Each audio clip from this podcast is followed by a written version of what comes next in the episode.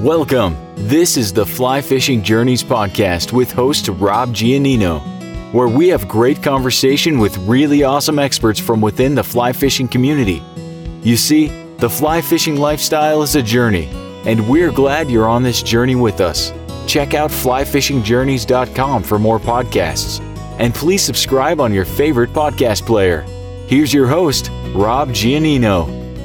When you hear about the Susquehanna River, especially for smallmouth, you think about names like Lefty Cray, Bob Clouser, and Brian Shoemaker of Susquehanna River Guides. Brian has been mentored by Bob Clouser over the years, and Bob was kind enough to offer a personal recommendation to have Brian on this podcast. We dive into great tips and tactics to have more success with your smallmouth fishing. With over 30 years of guiding experience, Brian shares on the best equipment and setup for smallmouth, as well as fishing strategies and fly recommendations. Stay tuned, it's going to be a great episode. Before we jump into the podcast, if you love to travel and are looking for an amazing adventure in 24 or 25, head over to the updated travel section of the Fly Fishing Journeys website. We have some amazing destinations and hosted trips available for you. These trips are highly curated, so much discretion and vetting has been put into each of them before they are chosen for you. Right now, we are focusing on Iceland, Patagonia, Alaska, and the Bahamas. We are also heading into India and the Brazilian Amazon this summer for some film work. If you'd like to travel with us, drop me a direct message or use the form on the travel pages and we can talk more. Now let's jump into the podcast with Brian. The Fly Fishing Show Tour travels the country every winter. From January until March, the largest consumer fly fishing shows in the world will be in seven locations. The stops are Marlborough, Massachusetts, which covers the New England area, Denver, Colorado, Edison, New Jersey, which is the New York, New Jersey, and Mid Atlantic State show, Atlanta, Georgia, Bellevue, Washington, Pleasanton, California, the Bay Area show, and finally back to where it all started in Pennsylvania at the Lancaster show. These are super fun events that are packed with teaching, presentations, and everything you would ever want to know or see in fly fishing. Find all the details at flyfishingshow.com. All right, welcome to the next edition of the Fly Fishing Journeys podcast. I'm excited to have Brian Shoemaker on the podcast today, a very famous smallmouth guide in the Pennsylvania area.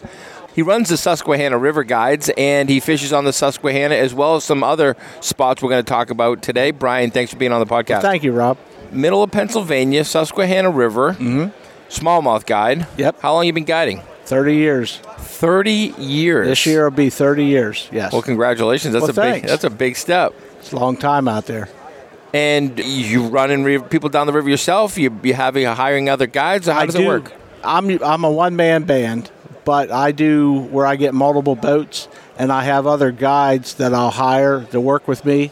And I just don't want the, I don't know if you want to call it headache, of having multiple guys. I don't want to be an outfitter. Okay. Maybe another 10 years, Yeah. I might think about it when I, when I get off the sticks. You won't give up that that control. You like to bring people down the river. Exactly, exactly.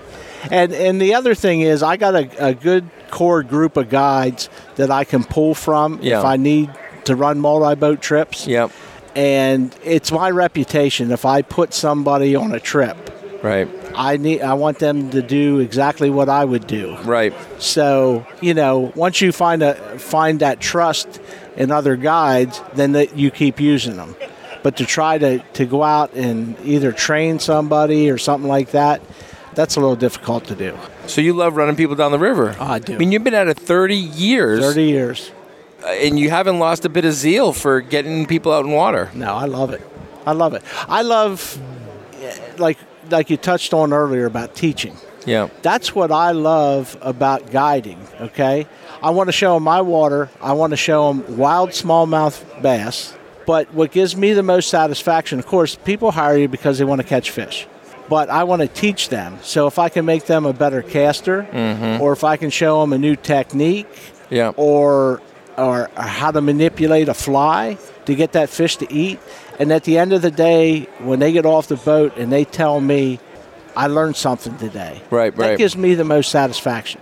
Right. You know, and not not the numbers of fish or, or Right. anything like that. Right. It's just you taught me something today. or multiple things. Well, it's funny because you know you've invited me to come down and do some fishing with you, and we actually had that all set up to do. But then you know what we had with the pandemic and stuff, we couldn't get down to Pennsylvania, and we were planning on doing a podcast down there. And so I've been excited about doing this now for a little while. But you know, I have to tell you what like made it happen and sealed the deal. Bob Clouser came up to me and basically threatened my life. Did he?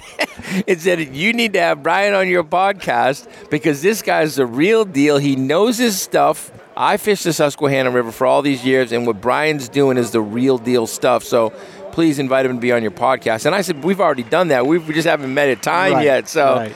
But I mean, that's got to be high praise coming from Bob Clouser himself. Bob's my mentor. Yep. Bob's the one that got me guiding. Oh, is that right? Yes, because Bob's shop, where Bob lived, where where I grew up, was only I don't know forty minutes away, half hour, forty minutes away. Yep. So you know, I started running trips on my own uh, back in '93, I think it is. Wow. So I started running on my own, and I was going down to Bob's shop, you know, and, and talking with Bob, and of course buying fly tie materials and so forth like that. Yeah. And he asked me, he said, you know, he said, I heard you've been doing some good stuff. He said, and he said, would you like to maybe help out myself and Bobby if we need another boat, you know, because it was just him and Bobby. running- Overflow. yeah, overflow.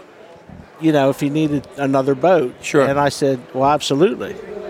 And that's how it all evolved. And I mean, him and I are he's he's my best friend. Is that right? Yeah.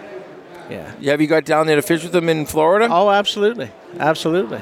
That's great. Yeah, we've gone. Uh, you know, he, he where he lives there in Florida, they have the canals. Yeah, yeah. And we're fished for baby tarpon, and I've been down and we've gone down and done uh, snook under the dock lights. Okay.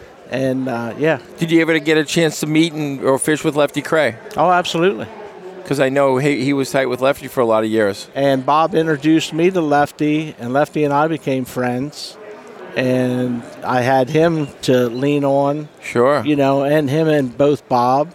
yeah. uh, to lean on, you know, the ins and outs, what to do, and so forth in this business. How to get people on fish and well, that too. It's just, it's yeah, the, more the people side. right. It was more the people side, you know, how to treat people, Yeah. you know, because both of those guys are are people oriented, Yeah. and they're very humble, Sure. and that's how I try to be, you know.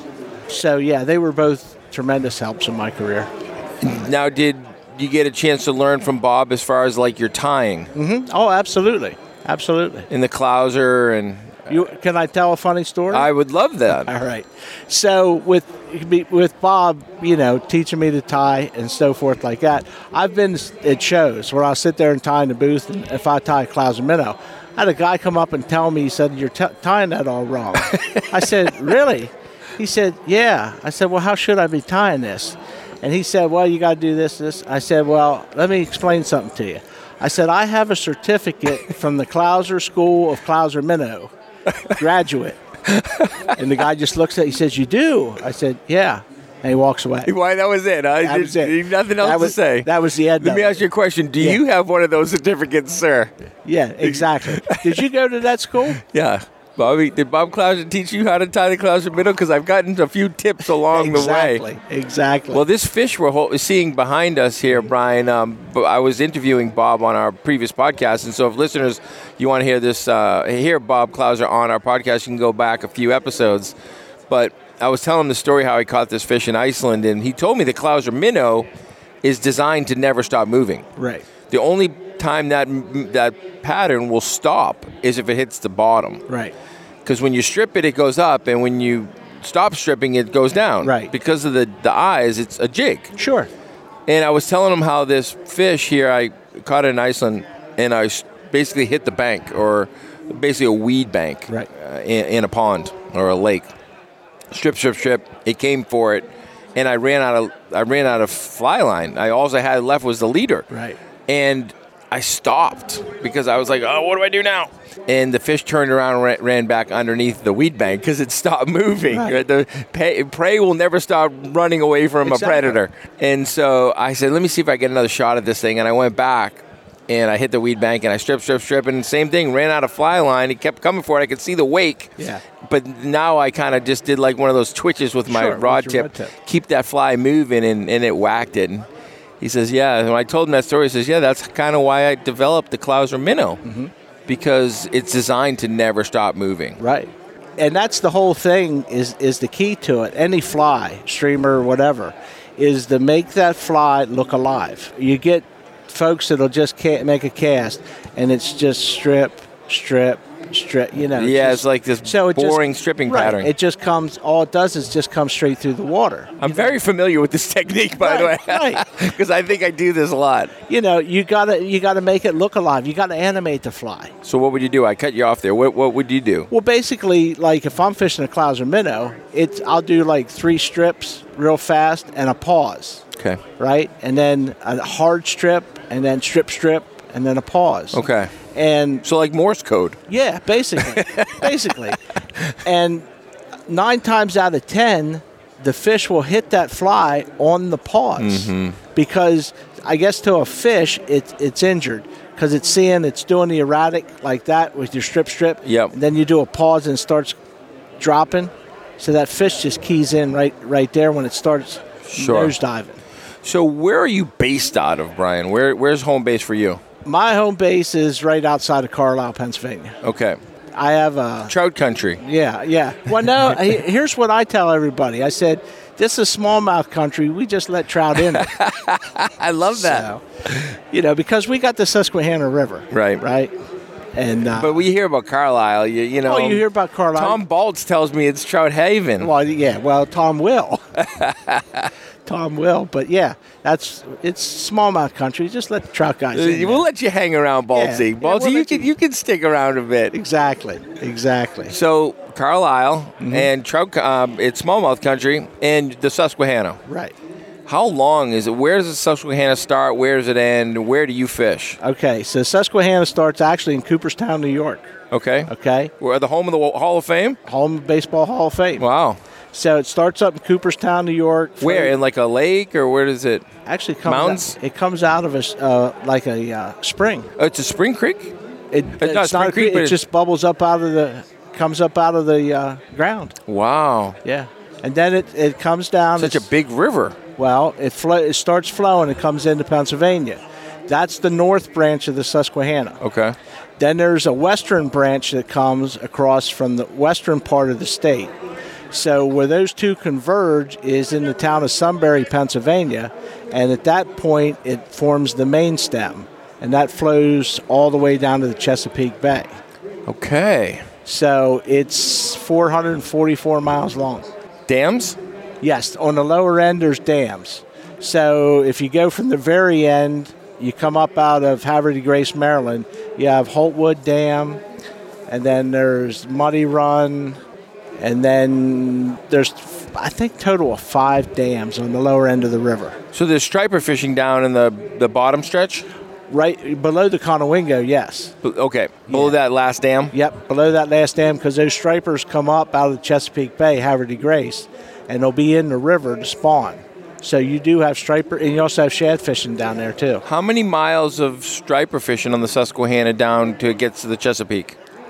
Ah, Approximately. I'm gonna say maybe ten miles. That's it. Yeah, it, it's The first dam is about 10 miles up, approximately. yeah.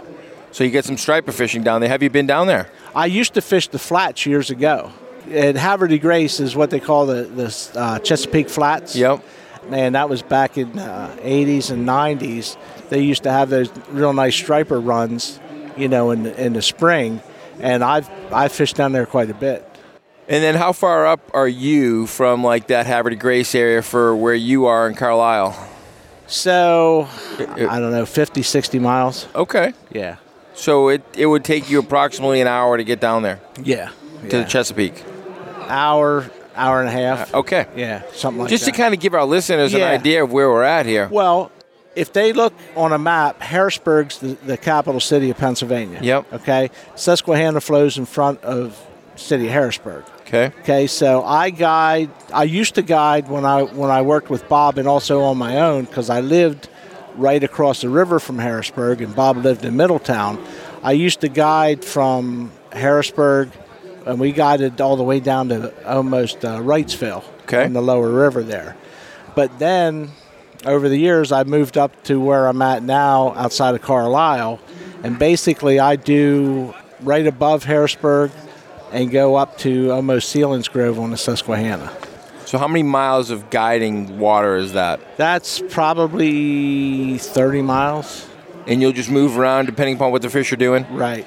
So between the Susquehanna and I also do the Juniata River, which is the second largest tributary to the Susquehanna. I have 13 different floats between the two rivers. Wow. So in and outs, 13 different in and Yeah. outs. That's amazing. Yeah. So I rotate them. Depending upon what the fish are doing. and- Right. And I don't like to try to fish the same stretch two days in a row. Yeah. I just, I, whether the fish get acclimated or not, I'd rather move around. Yep. kind of And- resting it. One of the popular trips that I do is called Two Rivers Two Days, where Okay. you would come in to fish two days, and I'll fish you on the Susquehanna one day and fish you on the Juniata the second day. So the Susquehanna being big water, when I say big water, it's like three quarters of a mile wide where we're at, and then the Juniata is only a quarter of that width. Right. So you get a taste of big water and you get a taste of smaller water. Okay. You know, so that's a real popular option. People come in to get a sample of both rivers. Always moving water, or is it still that you got to like No, it's always moving. always moving? Yeah. Always so the so you're just kind of controlling the sticks and Yep. getting people from one side to the other. One side or the other, you know, slowing down if we need to, so forth like that. You have a lot of rocks that you got to watch Oh out for. Yeah. So Susquehanna, I guess the Indian name for it is wide, shallow river. So you got the width, but for the most part, that river averages maybe three feet, three and a half feet. Oh, no something kidding. Hmm. like that. Yeah. Now there are some deeper holes out there. Don't get me wrong, but for the most part, it's a wide, shallow river. That's amazing. Do you ever wade? Not for guide trips. No. Okay. I have, and I, you know, every once in a while. But the problem is, most of my floats are eight to ten miles. Yep. So you only have so much time to get from point A to point B. Yeah. So you really don't have time to stop and spend you know half hour wading Right. uh, below a riffle or something like that. Plus, you know, you're going to get a few shots at that fish, and then you're going to want to move on anyway. It's not Exactly. like trout where you're going to Right. high stick it for all day. you know, you're going to get two or three shots or whatever you need to get the fish to rise or Right. not rise. And Because what's interesting, the difference between trout and smallmouth bass. So a trout, when you're fishing a trout stream, right, you'll see that trout laying on what they call a lie. Whether it's an insect on top or a nymph on the bottom, if that fish sees something to eat, he'll come out of where he was, go and eat the- the insect or the nymph, and then he'll come right back and hold in that spot that you spotted him. Yep. Right? Smallmouth are constantly moving. okay, Okay, so like if you're floating a river and you see a smallmouth come up and take a blue damsel off the surface, right? So you say, "Oh, there's one."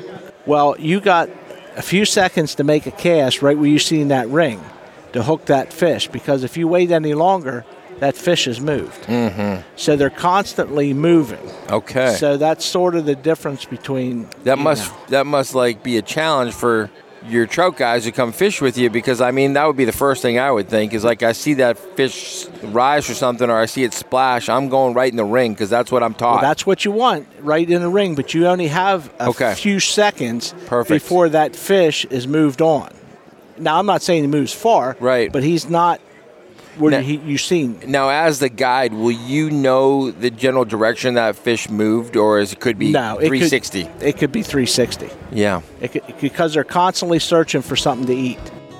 Before we jump back into the podcast, here's a short word from one of our fantastic sponsors. Are you a guide, a lodge, or a product manufacturer in the fly fishing or outdoor industry? I want to introduce you to and highlight Cross Current Insurance. Their entire team are great people and experts in their field.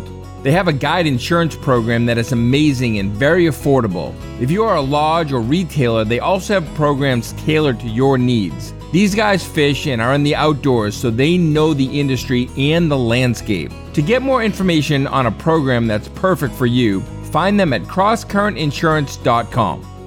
Brian, let's try to make over the next Mm-hmm. little bit we have with our listeners, let's try to make them better smallmouth fishermen because we probably got you know a, a large population of trout fishermen Sure. or salmonoid fishermen, and they do love this smallmouth fishing as an additional option, right? Absolutely. So let's try to make them better. Some people may not have any experience on the equipment, the time of year, the type of flies, the leaders, and that type of thing. So let's start with time of years. And and I know you have this water column situation where they're feeding on the bottom, feeding on the top. Right. So let's talk about time of years from spring to fall. What what are the expectations? All right, so coming starting in the spring when the water temperature starts getting up to about 50 degrees, high 40s, low 50s. I guess I should back up. Wintertime, these fish are grouped up Okay. in what they call their wintering holes. All right. They search out the deepest sections of the river and and they're all packed in there. No kidding. Yeah. To try to just kind of manage the winter. Yeah, just to get through the winter. Yeah. Okay, so they're all stacked in there. So once that water temperature gets up to like 48 to 50, they'll start moving out of those wintering holes because they're headed to to where they're going to go spawn. Okay. Okay, so that's what we start calling our pre-spawn period. Okay, so where you look for that is anywhere you have slower water those fish will travel into and they'll hit that slower water and they'll kind of rest a little bit. Yep. And then they keep on moving till they get to where they want to be. Okay. So our pre-spawn fishing is you're always looking for like we call them back eddies. Okay, where the current might you have the bank goes in and then you have the current and then you got that slack water where it slows real slow down. Yeah. And you can tell that by looking at it Sure. and that's the areas you want to target for pre-spawn fish. Okay. Wow.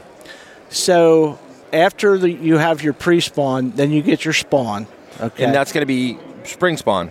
spring spawn, and that's usually going to be when the water temperature gets to 60, 62 degrees, and usually on the first new moon of that, it's usually April. Okay. So the first new moon, you're going to usually get your first spawn. Now these like reds are they, of like, do. like like a trout red? Like a trout red. They will actually, the females will actually go in to the slack water areas, shallower water areas, and they'll fan and Yeah. make a nest, and then they'll sit there and wait for the males to come along and, and they do their thing. Yep. And then they lay their egg. What is that thing? Well, th- they're. uh, Yeah. I don't know if we can say it or not. They're sex drive. I was just trying to. I was I just know. trying to tease you right there. I know, was but I, wondering- I didn't know what we could say. You know. you can say anything you want, Well, Brian. I'm you teasing. got, you got kids that listen to this You- now. yeah, of course. That's why we're PG rated. That's right. That's funny. So, but yeah, so th- they'll they'll mate, you know, they spawn and There they we drop. go. There we go. They're- mating. they're mate. They're mating. Good job, Brian. Yeah, so they're mating. So, do you want to leave those spawns alone? Absolutely. Spawning beds. Absolutely. You Just kind of. Just let, I, I look at it this way, i i and it is controversial. You'll have guys that'll fish the reds because the males, once the female lays their eggs, she'll move off, and the males guard the nest. Okay. Okay. Guys will fish that because you keep throwing to that nest, you're going to agitate that fish. He's going to, he picks it. What they actually do is if you drop a fly in the nest, he will actually pick that fly up and swim out of the nest drop like it. to drop it. Well, if he sucks that fly in, you're going to feel that and you're going Right. to set the hook. Yeah. So now you pulled that fish off the nest. Right. So then you'll get like bluegills or rock bass or something like that come in there and they start munching in on them eggs. Wow. And now you let that fish. But the bad part about that is if you're not anchored, if you're just floating, so now you caught that fish, and by the time you release him, you could be 50, 100 yards Yeah. away. He's off that nest. He's off that nest. So it's an ethical question. Yeah. I won't do it, and Yeah. I won't my, my clients do it Perfect. but it, it does. It's it's all. You comes see it, down though. To, You I see see it. Oh, absolutely, I see it. Well, good. Well, I'm glad we covered that. That was interesting. Um, so now we're in spawning season. We're leaving leaving the fish to mate, and Right. but there'll be others. There'll be plenty of fish in, in the river you besides can- the you- spawn. because all our fish don't spawn at one time. So you'll have fish that are spawning. You're going to have fish that are in pre-spawn, Yep. and you're going to have fish that are in post-spawn. Yep. So you you you have other opportunities to still catch fish. Yeah. You just don't go pound those banks and stuff The like reds that. and the stuff. reds. So you Good. can keep fishing. So now we're through the spring. Right. And then what type of, I mean, are we underwater fishing? Are we fishing more streamers that time of year? That time of year, our pre spawn, because the water's cooler, we're fishing streamers. Yep. Okay. And we're using either sinking lines. Well, we are using sinking lines. Yeah, yeah. The Full Dependent- sink or a sink tip or? Actually, I like these, I call them triple density lines they have out now, where if you start at the reel, it's a floater, and then the next section's an intermediate, and then the tip section is actually an S3, sinking three. Interesting. Is that a Rio or who makes that? Rio makes them, and also uh, Scientific Anglers both make them. Okay. So what's nice with those lines are all I use is fluorocarbon, about a four to five foot piece of fluorocarbon on the end of that sinking line. Okay. It's not tapered at all. So you got your fly on there, so you can cover like if you would throw up shallow, speed that strip up a little bit because you got that sink three on the end, so it doesn't hang up. But then with the water comes off and starts dropping off, you can let that fly sink a little bit more because you got that sink three on there. Yeah. So then you can get into your strips like that. So you said about four feet of fluoro. Yeah. What's the weight? I like 12 pound. Okay. because uh, usually if you're going to hang, say, a clouser minnow for fishing clouser minnows or half and halves or something, Yeah. If you would hang out on the bottom, if you pull with that 12 pound, a lot of times you can get that fly off. Yeah. you're not going to break it off. Right. So save some equipment. So 12 pounds good and Yep. not super leader shy? No, not that time of year. Okay. No. There are times they will be. Yeah, that and when we get into the summer and the clear water, when we talk about that, Yeah. which will be coming up. Yep. Yeah, they could be leader shy. All right. So springtime, you're fishing. Now, types of flies. You're doing streamers. I mean, articulated. What are your some of your patterns you like? Yeah, um, clouser minnows, half and halves, game changers will work. Anything you can get down and create movement. Game changes, huh? Yeah, That must be fun. it can be. I'll be honest with you, I I don't fish a lot of them Yeah. because they take too long to tie, but they are effective. Yeah, they, do work. yeah. they- absolutely, they do work. Okay, so we're fishing deep waters or deep. We're hitting pockets, or you just yep, you're are you hit, hitting those those slack back eddies is what you're still trying to target. behind the rocks. Yep.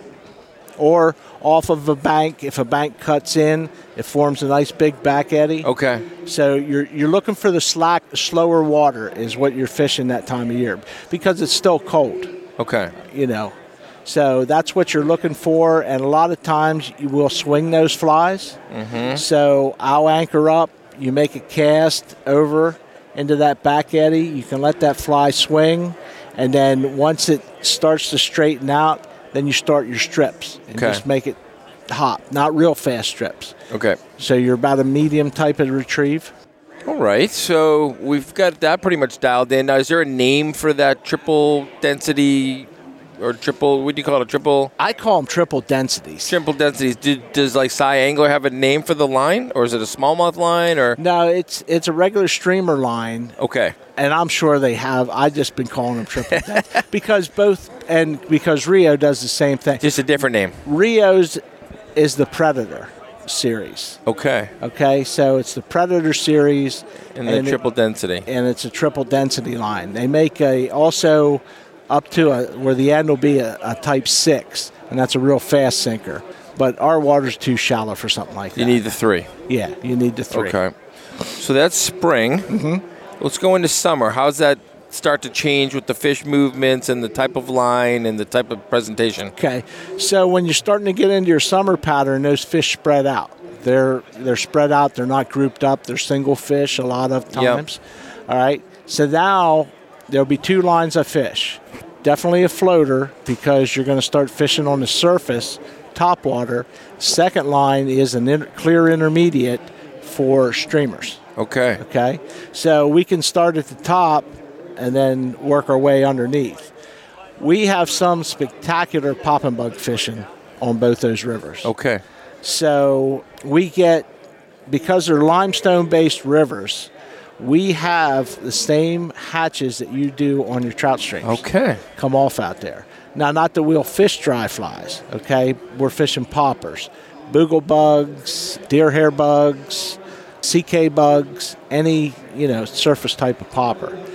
Starting out, our, our main colors will be yellow, white, What, what was that first one? Yellow. Yellow. Yellow. I had, you knew I wasn't going to let I that know. one slide, did you? No. Yellow. Yellow. Okay, so we get yellow, yellow, Yellow. yellow. Yellow. white. Thank you, Ryan. You're welcome. I'm glad you're a good sport about this. White. Uh, chartreuse. Robin's egg blue, like your hat. Like my hat. Yeah, because the robin's egg blue, we get those blue damsels start coming off early in July, and they go right through early part of September, mm-hmm. and the smallmouth are really key on those blue damsels. Nice. So while we're staying on top, before I go underneath, the popper fishing, a lot of people have the misconception of cast a popper, start ripping it, so it's going boom, boom, boom, boom, boom. Again, that would be what I would do. Okay, our fish don't like that Okay. right? We're dead drifting. Wow. So you make a cast with that popping bug, and and I prefer cork because what'll happen is when a cork bug bug lands on the water, it gives a splat, and that gets a fish's attention because he thinks something dropped out of a tree. Okay. Okay, that it, when we get clear water like we usually do, July, August, and September, crystal clear water. Yep. you can see that that bug splats.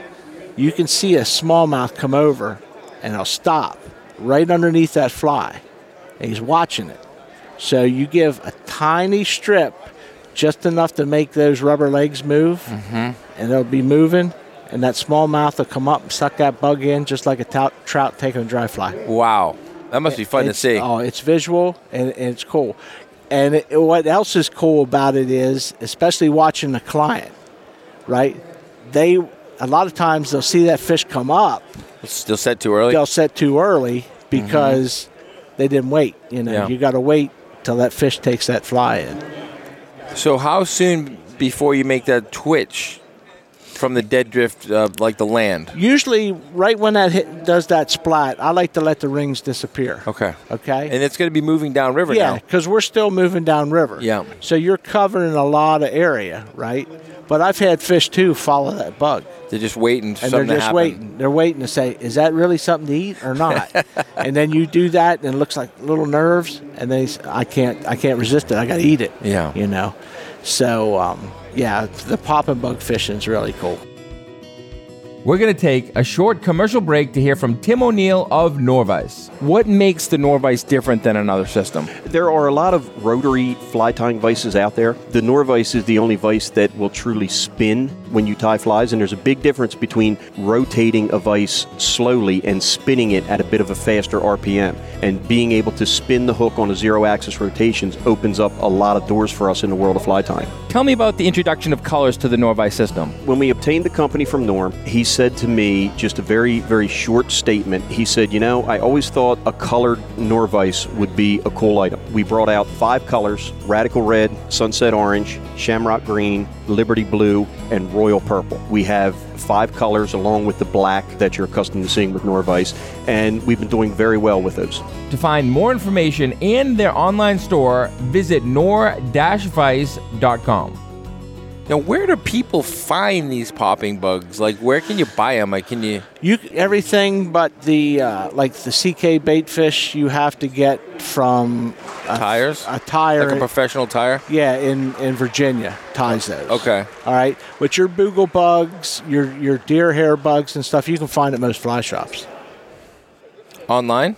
Yeah, and you can also get them online. Where? Like, where would I? Do you know any online shops that would carry that stuff? Oh, Feathercraft, Tight Lines out in Wisconsin, those types of places will have them. The gentleman that makes those CK bugs is William Hereznik Yep. out of Virginia, Eastern Trophies Fly Fishing. Okay. William does all the CK bugs. So you can get those online. You can order them from him. Yeah, he has a website and you can order them from him. That's cool. We'll find that. Well, Yeah. that's awesome. So if we wanted to go underneath in the summer, Mm-hmm. I mean, first of all, on the on the poppers, are we still using four uh, four feet of twelve pound, or what are we doing there? I uh, like to use about an eight foot leader Eh. Okay, and uh, still 12 pounds. Sometimes I'll go to 16 because unless that water is super, super clear, they're really not leader shy. okay, But if it's super, super clear, I'll go 12. If it's not, I'll do 16. And 16 is the reason I'll do 16 is if they throw that bug up in a tree, Yeah. I can pull it out. Right. You know, so they don't break. I it would off. never throw a bug in a tree. Oh no, me neither. I never had that happen. I always wondered, does Lefty Cray have to deal with all this stuff when I get myself into like t- knot jams or line They, jams? they all do it. yeah. They all do it. Lefty always called wind knots me knots, or it's a you knot. It's a U knot. yeah, you're the one that did it, not the wind. U knots, right? so Well, that's wild. So we're in the summertime and we did the top. Now, if we do we go underwater at all besides the popping bugs in the summer? right, yeah, and that's when I like to use a clear intermediate Okay. line, Straight, clear, intermediate. straight clear intermediate, or you can use an intermediate tip, whatever Yep. you like. I just like a full intermediate. Then I'll go four to five feet of straight fluorocarbon. Yep. it's just me. I think that clear line and cleaner water, clearer water. Right. I just think it gives you an advantage. I could be all wrong, but it's something I have confidence in, so it It's works. like a confidence pattern. Mm-hmm. Right. Uh, So let me ask you before we jump in, and we usually cover this stuff at the end, but you know we're talking about a lot of different types of equipment here. Right. So if I'm a trout fisherman, I just invested a lot of years, a lot of money, and a lot of time into getting my trout equipment dialed in perfectly. Right. Now we're talking about hey, I want to come and run a river in Susquehanna, but I don't want to go drop another two, three thousand dollars in all these types of rods and stuff. Right. Do you supply any equipment if somebody wanted to come run a oh, river with you? absolutely. Yep. So- I supply the rods, the lines, the fly. Well, I always provide the flies. Yep. But I have rods and lines available. Ready to go. Yeah. and they'll be in the boat, and they'll- Yep. you have your intermediate or you have your sink tip Yep. with a triple Usually what, I, density. usually what I do is if I have two clients, right, and I got to supply equipment for both of them, I'll have two rods, well, two rods set up for floaters and two rods set up for intermediates. So if we decide, okay, the, the popping fishing's not happening now, Yep. I say, give me that rod, and I give them the one with the intermediate, intermediate and the streamer. okay. So I always usually have four four rods in the. I see you're wearing a sage hat. Do you use sage rods? Mm-hmm. Yes, I do. I am a what they call a s- uh, Sage Elite Pro. Okay. All right, so that's one step under an ambassador. Okay. So And do you have a particular rod that you use or like to use on the Susquehanna for this type of fishing? yes, they discontinued it. My favorite was the Sage X. Last year they came out with the R8. Been- That's a completely different rod, though. it's unbelievable. You like you like it. I like it a lot. it's so opposite of what an X is, though. Yes, it's it's lighter, and it actually bends deeper. Yeah. Right, so you can actually feel that rod load. Yep. It shoots line like crazy.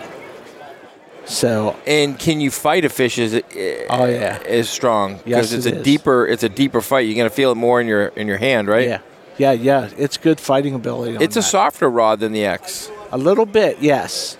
It's my criteria when I find to, to find a rod that I want for my setups, right? It's got to be able to fish a floater and a sinking line. Some rods are too tip soft and they don't work with the sinking lines. They work better with a floating line. But I need a rod that'll do both. Okay. And fishing last year, the R8s, they got a winner there. Okay. So I've, I've, been heard a very lot of impressed. great things about it. Yeah. But I did hear it was a little bit of a departure from their stiffer rod, which It is the is. X, which Yep. is a super stiff rod. Yeah, it's a little bit softer than the X, Yeah. but it handles the sinking lines Okay. and as well as the floating lines. Well, I'm glad you like it, and I'm glad uh, we get that out there for our listeners. Uh, you know, because a lot of times we just see RX or see all the you know the branding and the advertising, but you Mm-hmm. Sure. don't know what the value of the rod is. Rod is absolutely So you just see oh R8, and you see it on Instagram or you know wherever you see it, but. You're saying it's an, a fighting in the hand, the deeper flex. Yep. It's a little more sensitive, and can handle multiple rod uh, Right. re- uh, lines. Yep. Well, good. So that takes us through summer. Mm-hmm. Now, heading into fall, does the fish movements change or how They what changes? do. So heading into fall, once the water starts cooling, everything goes in reverse. So once the water starts cooling, those fish are going to start moving out of like the shallow flats and stuff like that, and they're going to start feeding up real heavy, and they're going to head towards the wintering holes Okay. as the water temperature drops. Okay. And equipment wise or line changes, what are we doing? Back to the spring stuff or what are we doing? Well, in the early part of fall, like say mid September in through early October, you can still catch them on topwater. Okay. But then after that, and you're going to fish streamers. You're going to underneath, and it's going to depend on our river stage a lot. But most of the time, I can get away with an intermediate. Yeah. So we'll go intermediate, fluorocarbon, and streamer flies. And basically the same type of streamer flies that you fished in the pre-spawn period, mm-hmm. you can use them in the fall. What colors? It all depends on water clarity. Okay. Okay, but a lot of times, like in the, f- let me touch on spring. Spring, I like like an olive, olive and orange, or brown and yellow, or, or a white and yellow. Yep. And then in the fall, you can change that over to like uh, brown and orange, because it rese- resembles a sculpin. Yep. You'll have that olive and white. Clousers. A lot of clousers we'll throw Different half and colors. halves, different colors. The game changers will work in the fall Okay. there's a fly I developed called a shimmering minnow, and it's articulated, just one articulation, single hook, but it's a it's a bait fish imitation. Okay. And well, when I designed that fly, it's used with pearl palmer chenille. Okay. So all I do is I take markers and color the back to represent to mimic the bait fish at that time of year, time of season. So I do a uh, gray back, a baby blue back, an olive back. So Fun. yeah, So you love tying. I wouldn't say I love tying. I went out on a limb there. You didn't did. I? I You went way did. out on a, a ledge. you did. I I enjoy tying, but I tie because I guide. Yeah. out of necessity. Where you have some great fly tires here at the show. I Yeah. mean, awesome fly tires. Yeah. and I'm not one to sit Yeah, down. it's a- you're- it's a I gotta mechanical have process. a purpose. A purpose. Yeah. Why am I tying flies? Because I need them, right? Or you know, sometimes in the wintertime you get downtime. I'll think of stuff and say, "Well, what if I try this or what if Yeah. I try that?" But you got some great minds here in fly tires, Sure. and I'm not up that way. I'm I'm more of a necessity tire. So what types of pat? I mean, we've talked about a few of them, but like, what's like your like a go-to that you need to have a box full of if you're gonna hit the water that you like to tie? Clouser minnows, So you're just doing a lot of clousers. Yeah. That's your Yeah. go-to pattern. go-to pattern. And you're fishing Arex hooks. Yes. Is there a reason? Uh, I like the way their hook gap. They have a little bit big, bigger hook gap, and so far they seem to be a little bit stronger than some of the other hooks out there. So the actual steel or metal or yeah, Wh- what is this? yeah, it's steel. Steel. Yeah, So it's you like the stronger steel. Mhm. stronger steel, and and they have a bigger hook gap. Okay. And I like the bigger hook gap because you know when a fish eats that and you're pulling that fly, it just has more. You have more of an opening for that hook to catch on something than the one's narrow. Why don't we talk about a hook set? Okay, Because that's different than a trout set. absolutely it is. So when you take that eat and you said wait for the pause and wait for him to take it in, or it will probably be different if it's a streamer, right? You'll just you'll feel it, right? Right. So what am I doing? Le- Let's just start with the streamer first. Streamer, Yeah, because I'm feeling something, right? Right. What do I feel? all you do is is pull back on that line. It's a strip strike.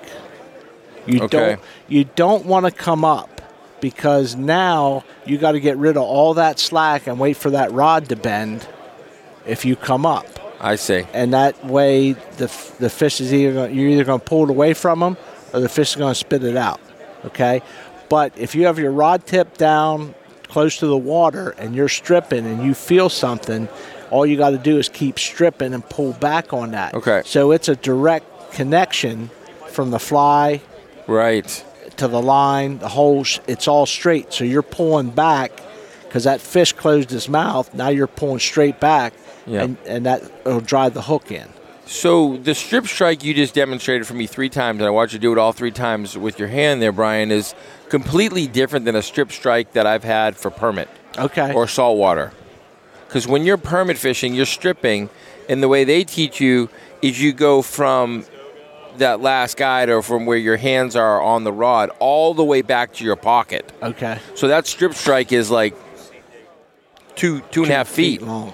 where you just did about eight inches. Yeah, that's all you need for smallmouth. For smallmouth. yeah, So it's just a you almost like keep stripping and then Yep. just a nice firm and nice, strip strike. nice firm pull. Yep. just like that. But you don't have to go all the way to your pocket. No, you don't have to go all the way to your pocket. No. okay. And you're going to bury the, the hook. You're going to bury the hook in that fish's mouth. Do you fish barbless for, salt, uh, for smallmouth, or do you, can you Eh. fish barb? Everything's barbless. barbless? And the, f- the first reason is my safety. You want to get the hook out of you if you need to, right? Eh. Exactly. And the second is for the fish. Yeah. You know, it just makes the especially especially if if you wait a little too long and that fish actually swallows that deeper Yeah. and you hook them, I can just reach in there and just pop that out. Yep. Where if you got a barb on that and if it's down in its gullet, It's dead, basically. yeah, basically because it's tough tough to get out. You're going to Yeah. tear something Yeah. before you get that hook out. Are all the A-Rex hooks come barbless, or do you have to pinch them? Uh, they have barbless. I end up pinching them. You know, uh, I don't tie on a lot of barbless. They're all barbed. You all t- you tie in the barb and just Yeah, pinch them. I just pinch them all down. but they actually you can buy them just bar- barbless. Yeah, they have barbless hooks. Yeah, Why do you prefer t- buy, tying or buying the barb? it's just set my ways, I guess. I've been doing this 30 You know, years, yeah. Rob. Don't try changing Yeah, me yeah, now. Rob, I've been doing this a long time, so I just Pinch pinch what I'm 'em. used to. You yeah. just use like a pliers or yeah, just pliers. Yeah. yeah, just pinch that barb down. Yep. Now, we were talking about strip strike on streamers. You want to do the same thing on that popper, okay? Because right, you don't want to lift right away, right? So when that fish takes that popper and goes down with it, do the strip strike, feel feel the fish, and then you can come up with your You're rod. fight in fighting position. right, your fighting position to fight. Sometimes I like get into my fighting position too fast. well, yeah, a lot of people. Because I It's called trout setting, Rob. Exactly, Just Don't, exact- don't try to yeah, change it. yeah. Just just call it what it is. That's right, trout set. Because you know, because I like to joke with the clients, right? Yeah. And I'll see them do that, and they'll say, "Oh, I missed that fish." Yeah, trout set that fish. you didn't miss it. I said you trout trout set set the it. fish, right? That's pretty funny. well, that's what I'm talking about. That okay? So I have a very good client friend who has a place in Montana. So the last four years, he's talked me to come out there to trout fish. Yeah. So last year we were fishing Yellowstone, fishing hoppers. Well, I'm strip striking and then lifting. And the guide says, No. He says, Come up across your body. You know, when, when they Yeah, takes that it's like, hopper. yeah, set he the said, hook. Come up across your body. He said, Don't strip strike that fish. You're not smallmouth fishing I s- there. that's what I said. I said, Well, old habits are hard Well, to break. you know, I'm glad know? you got it. I'm glad you got it in reverse. You know, Well, yeah. because I get so much crap from guides all over the world about trout setting. So I'm glad the the strip well, striker yeah, guys don't are strip getting strike it. them. Yeah, don't strip strike them, trout. That's funny, Yeah, Brian. because he kept saying, because I kept missing him. You know? Yeah. I would do this, and then I'd come up. Oh, I did the whole Atlantic salmon thing, and they tell you a thousand times bow to the queen or sing happy birthday, and then str- you know Right. then set the hook. But it's just a natural reaction when that Atlantic salmon if you feel it. The first thing you want to do is lift your rod, Right, But you have to strip strike those Atlantic salmon. You have to wait to do it too. right, You can't just uh, when you first feel the salmon stri- set it. right. There's like a pause. Yeah, you got to give him a little bit of time. But it's weird with the Atlantic salmon. It's like it's just different. That's Yeah. why they're Atlantic salmon. It's exactly right. They're tough to catch. So when I out there in Montana, I said, "All right, let's go back to streamers." And I know how to do that Let's just do that. now, but I, I don't care what fish you fish for, catching them on top is something special. Yeah. because it's all visual. Sure. you know the eat's visual. It's just special when you catch any type of fish on surface. Well, I think we've covered our seasons there. I think so.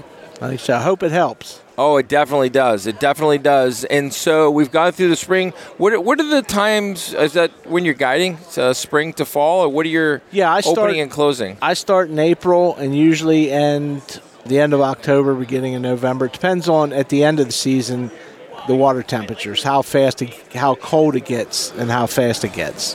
Because once that water temperature gets down below 50, it's all sinking lines, type Yeah. three sinking lines, and and real slow presentations. Sure. And yeah, it's not for everybody. How far do people come out? Where do your clients come from? I've had them all the way from California, Canada, you know, all across the country. A lot of my clientele is based in what we call the Mid Atlantic region, Yep. but I get people every year that come from from other parts of the country. to So, smallmouth fish. like Pennsylvania, Maryland, Virginia, New York, Ohio, Connecticut? Indiana, Connecticut. how about Massachusetts? Yeah, actually Massachusetts because because I I had the opportunity. He's become a friend of mine, lives up in Massachusetts, and he was taking his dad every summer Okay. on smallmouth.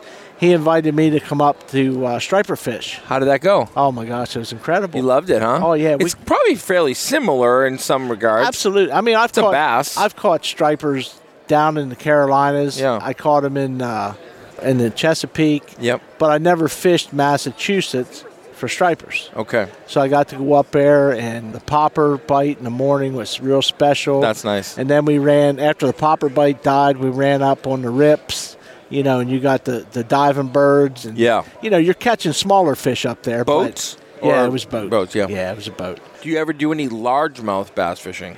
I have, but we don't have good largemouth fishing around where I live. Yep. I've done it down in Florida. You enjoy it? oh yeah, yeah, I do. It's something different. Different, yeah. It's more of a initial, you know, the bite and the, Right. that initial reaction. Yeah.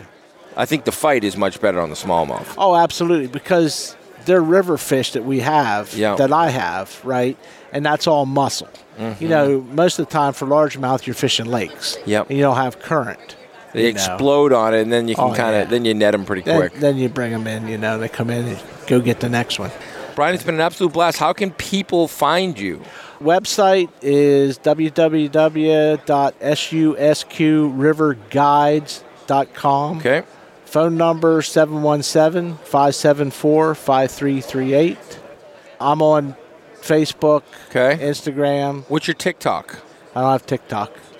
What's your Snapchat? Don't have Snapchat. Rob, why you giving me a hard time here? I, I'm just, I don't have that. Rob, I, I'm don't, 57 years old. I don't have Snapchat either. I don't have, I'm 57 years old. No TikTok. No TikToking? No Come TikToking. on. I'll get Nah. you a TikTok. All right, You're we'll- going to be TikTok famous All here. right, we'll do TikTok. You, you show me how to do TikTok. Brian, it's been a blast to have you on. Pleasure, buddy. Thank you. Appreciate it. You've been listening to Fly Fishing Journeys with your host, Rob Giannino. To be notified of new episodes, subscribe on iTunes, Spotify, Stitcher, or Google Podcasts. You can follow us on YouTube, Facebook, and Instagram. For past episodes, check out flyfishingjourneys.com. Fly fishing is a journey, and we're glad you're on this journey with us.